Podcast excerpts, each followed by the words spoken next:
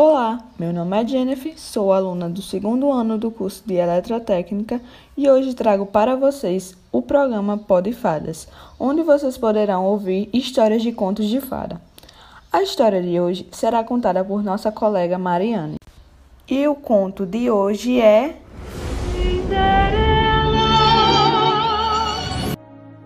Era uma vez uma bela jovem chamada Cinderela que vivia com seu pai, um comerciante viúvo e muito rico. Cinderela perdeu a mãe ainda criança e o seu pai, pensando que Cinderela precisava de uma nova mãe, decidiu casar-se novamente. A madrasta da Cinderela também era viúva e tinha duas filhas muito feias e muito más do seu primeiro casamento.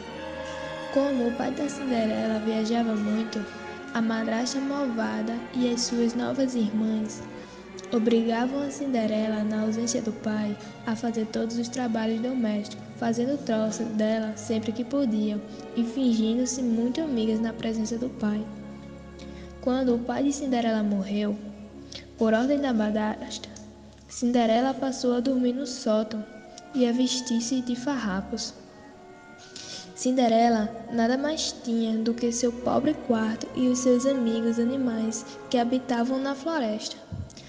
Um certo dia foi anunciado naquele reino que o rei iria dar um baile no castelo, para que seu filho, um jovem e belo príncipe, pudessem escolher entre todas as jovens do reino aquela que seria sua esposa. Temendo que Cinderela fosse escolhida, pois ela era realmente muito bela, a madrasta proibiu Cinderela de ir ao baile, argumentando não ter roupas adequadas para vestir.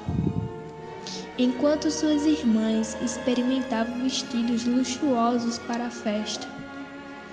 Cinderela, como era muito habilidosa, decidiu fazer seu próprio vestido com a ajuda dos seus amiguinhos da floresta.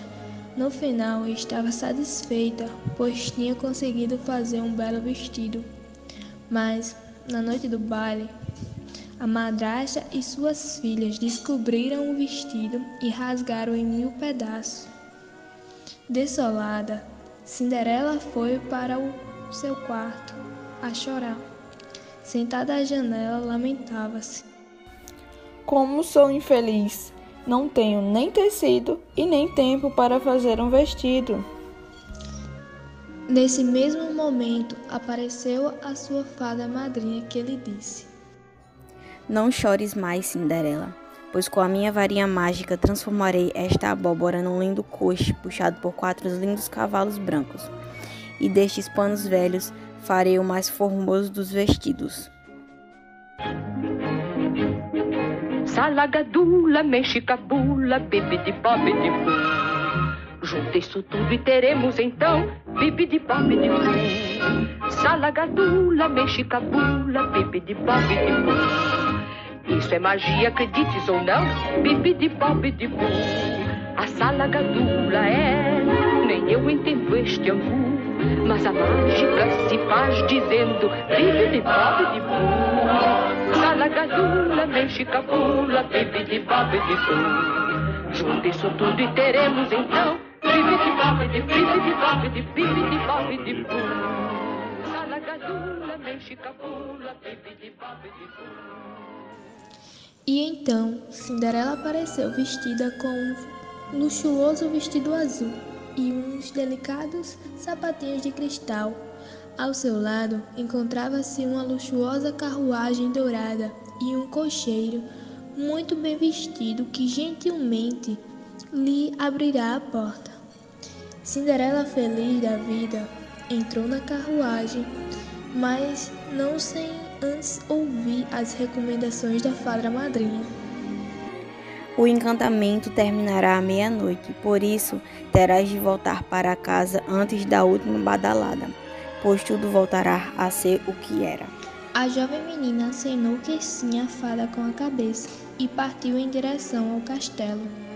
Quando entrou no salão, Cinderela estava tão bela que a madrasta e as suas irmãs, apesar de acharem aquele rosto familiar, não conseguiram reconhecê-la.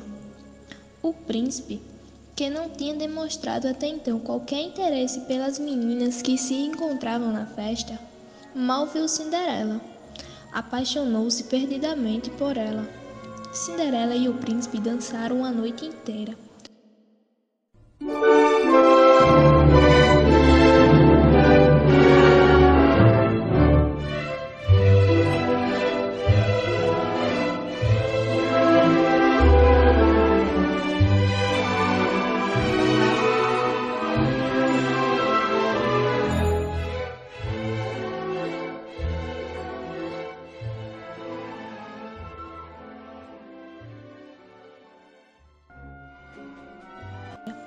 Até que o relógio do castelo começou a tocar as doze badaladas.